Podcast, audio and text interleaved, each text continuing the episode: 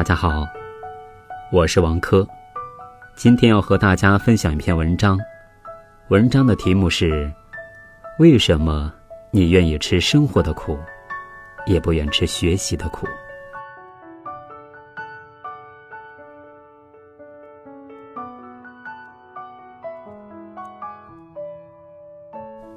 知乎的一个问题下，题主的两个朋友，一个因为不愿意背一本二十页的手册，放弃六千元左右的销售工作，改去做月收入两千元左右的服务员；另一个宁愿打游戏，脏话游戏术语满天飞，也不愿意去图书馆丰富人生。他疑惑：为什么大多数人宁愿吃生活的苦，也不愿意吃学习的苦？这问题的答案，有无奈，也该有反思。生活的痛苦使人麻痹，学习的痛苦让人清醒。大多数情况下，人们受到生活的苦是被动的，无论是否努力，无论是否抵抗，虽然生活的苦也会变化，但必须应对这种苦痛，久而久之，会让人变为。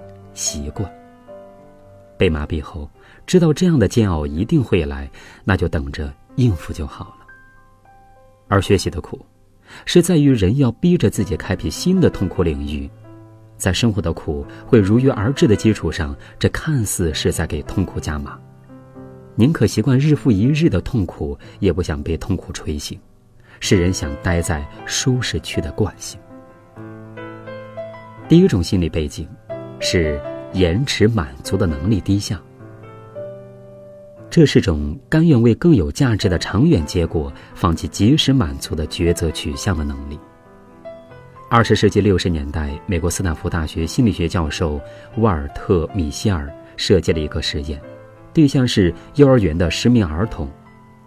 十名儿童每个人单独待在一个小房间里，桌子上的托盘里放着曲奇饼、糖果、棉花糖。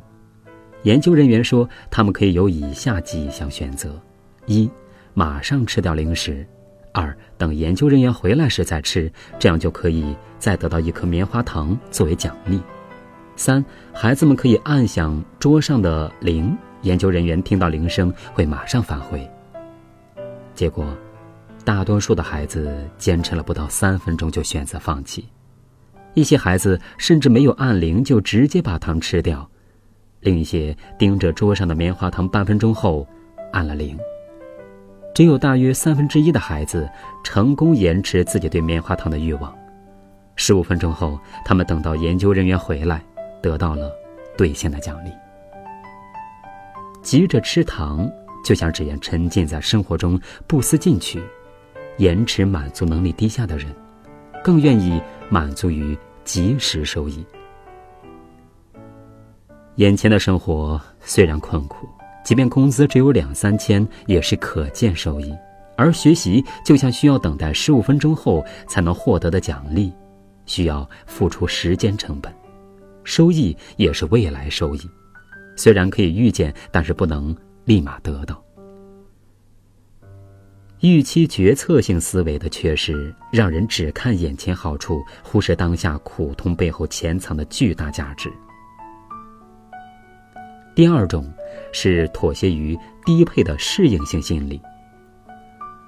成长经历中能被察觉到的，或是无意间接触的信息，都在无形中影响人当下如何思考，怎样反思以前的经历，如何对未来产生把控。有实验人员将跳蚤扔进罐子里，它们跳起的高度是自己身高一百倍以上，但如果用一个玻璃罩罩住跳蚤，他们跳起的高度就只能保持在玻璃罩高度以下。三天后，即便打开盖子，也没有跳蚤跳出来。美国心理学家塞利格曼在一九六七年提出了习得性无助概念。他把一只狗关在笼子里，一有铃声响，狗的脚下就有电流通过，并且无法躲避这种痛苦。多次同样的试验后，铃声响起，即便在开通电流前打开笼门，狗也会选择倒地呻吟；即便可以主动逃避，它也选择等待痛苦来临。大多数人避开了学习的苦，是因为曾经在学习上遇到挫折，于是内心暗示自己在这方面没有天赋。在后来的人生中再次遇到需要学习的地方，过往的经验让人第一反应是遵从生物的趋利避害的本能，将学习抛弃。就像被玻璃罩局限的跳蚤，只记得惦记痛苦的狗，即使没有了保障，内心深处仍有一个屏障，使自己无法逾越。对归因的思维方式偏误，在很大程度上限制了一个人的潜在可能。必须吃生活的苦，客观上限制了学习的条件。不得不承认一个更现实问题的存在：通过学习改变命运，越来越难。所以很多人选择不吃学习的苦。素质教育的压力下，课外教育的投入也成了竞争力的资本。有能力得到更优质教育资源的家庭，在良好的循环中，生活的苦相对增量。只会更少。同样的时间内，有条件的人可以把资源用在自我提升，而资源相对匮乏的人，时间已经全部用在了应付生活的苦上。美国作家芭芭拉·艾伦瑞克为了探求贫穷的真相，隐姓埋名，体验低薪阶层如何生活。他去了不同的城市，换了零售、清洁。老人服务等六种工作，最后发现自己陷入困局。因为没钱，要住在偏远的地方，花费大量时间在上班路上，用于提升自己的学习时间和发现更好工作的机会越来越少。想要做更多兼职来应对生活的成本，沦为工作机器，心理崩溃，选择放弃，吃生活的苦。耗尽了时间、钱财、精力，让人没了吃学习的苦的机会，而这种现状越加深，越会让人从环境找问题，而非自身。生活的苦也有质量之分，有一些苦让人从自身寻找问题，选择利用反省的思维方式；另外一些逼着人从环境找理由，陷于可能存在的威胁中。无法站在跳脱的角度进行反省，常把生活的苦归咎于环境的影响，也渐渐让人不能理解学习的意义不只在于改善生活。读书带来的工具性价值有限却直观，而大多吃不了学习苦的人看不到它给人更高层面的存在意义带来的提升。即便艰难。学习，仍是改变的最好方式。没有选择吃学习苦，在很大程度上会让人吃到更多生活上的苦。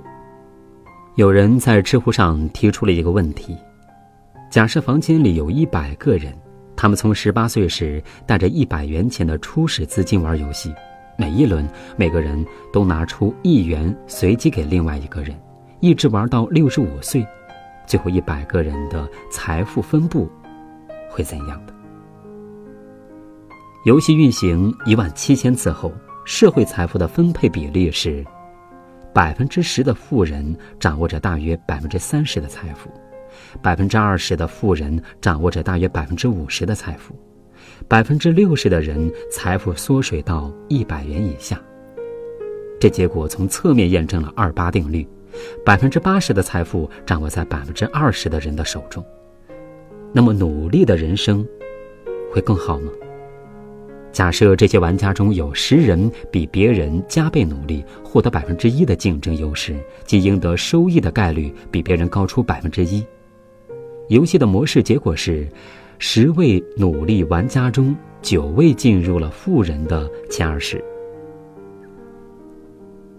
十年前。安徽考生徐梦楠在高考考场交上白卷求零分，之后做过组装广告箱、制造井盖、包装卫浴产品、生产说明书的工作。期间，他结婚生子又离异。在经历了一系列变故后，二零一七年三月二十五号，他重新走进高考考场，被一所大专院校录取。我只是在一个环境里、一个状态下活得太久了，没有什么新鲜感了，所以想去上大学，想经历一些不一样的事情，过不一样的生活。我不喜欢在一个模块里转悠，让我很痛苦。说出这些话的徐梦楠，生活并不拮据，有时他月收入能上万，生活质量不算太差。一位九十三岁的上海爷爷被人拍到和外国人对话，他发音标准。口齿清晰，面对镜头时说：“停止学习让人衰老，不断学习才能永葆青春。”这是用英文讲的。多少人还没轮到变老的年纪，就已经因为未老先衰的心，断了提升自己的路。学习的意义不只在于达成所谓生活品质的提升，它的价值。在于给人更多本想不到的可能。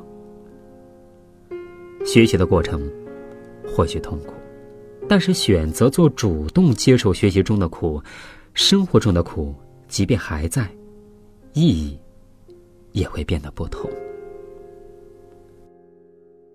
好的，朋友们，今天的文章就分享到这里，感谢您的收听。如果您喜欢这篇文章，或者喜欢王珂的声音，欢迎大家转发朋友圈。同时，如果您想听到更多我的声音，可以下载蜻蜓或荔枝 FM，直接搜索“听绵音”。朋友们，再见。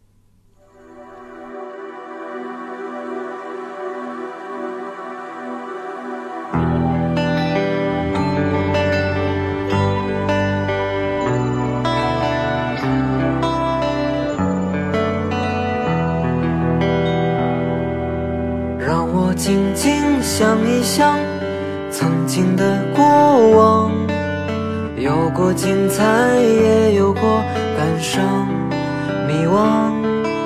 不管是平静与匆忙，苦闷或欢畅，总有份期盼在我的身旁。时光不停流逝，会让我疯狂。也让我更坚强。岁月慢慢教会我不再回望，更明亮的光在前方。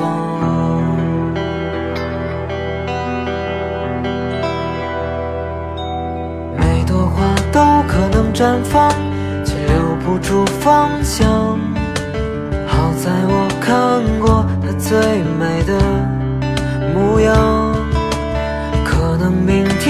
是流浪，哪怕欢聚一场，一面遗忘，一面更久长。时光不停流逝，会让我疯狂，也让我更坚强。岁月慢慢教会我。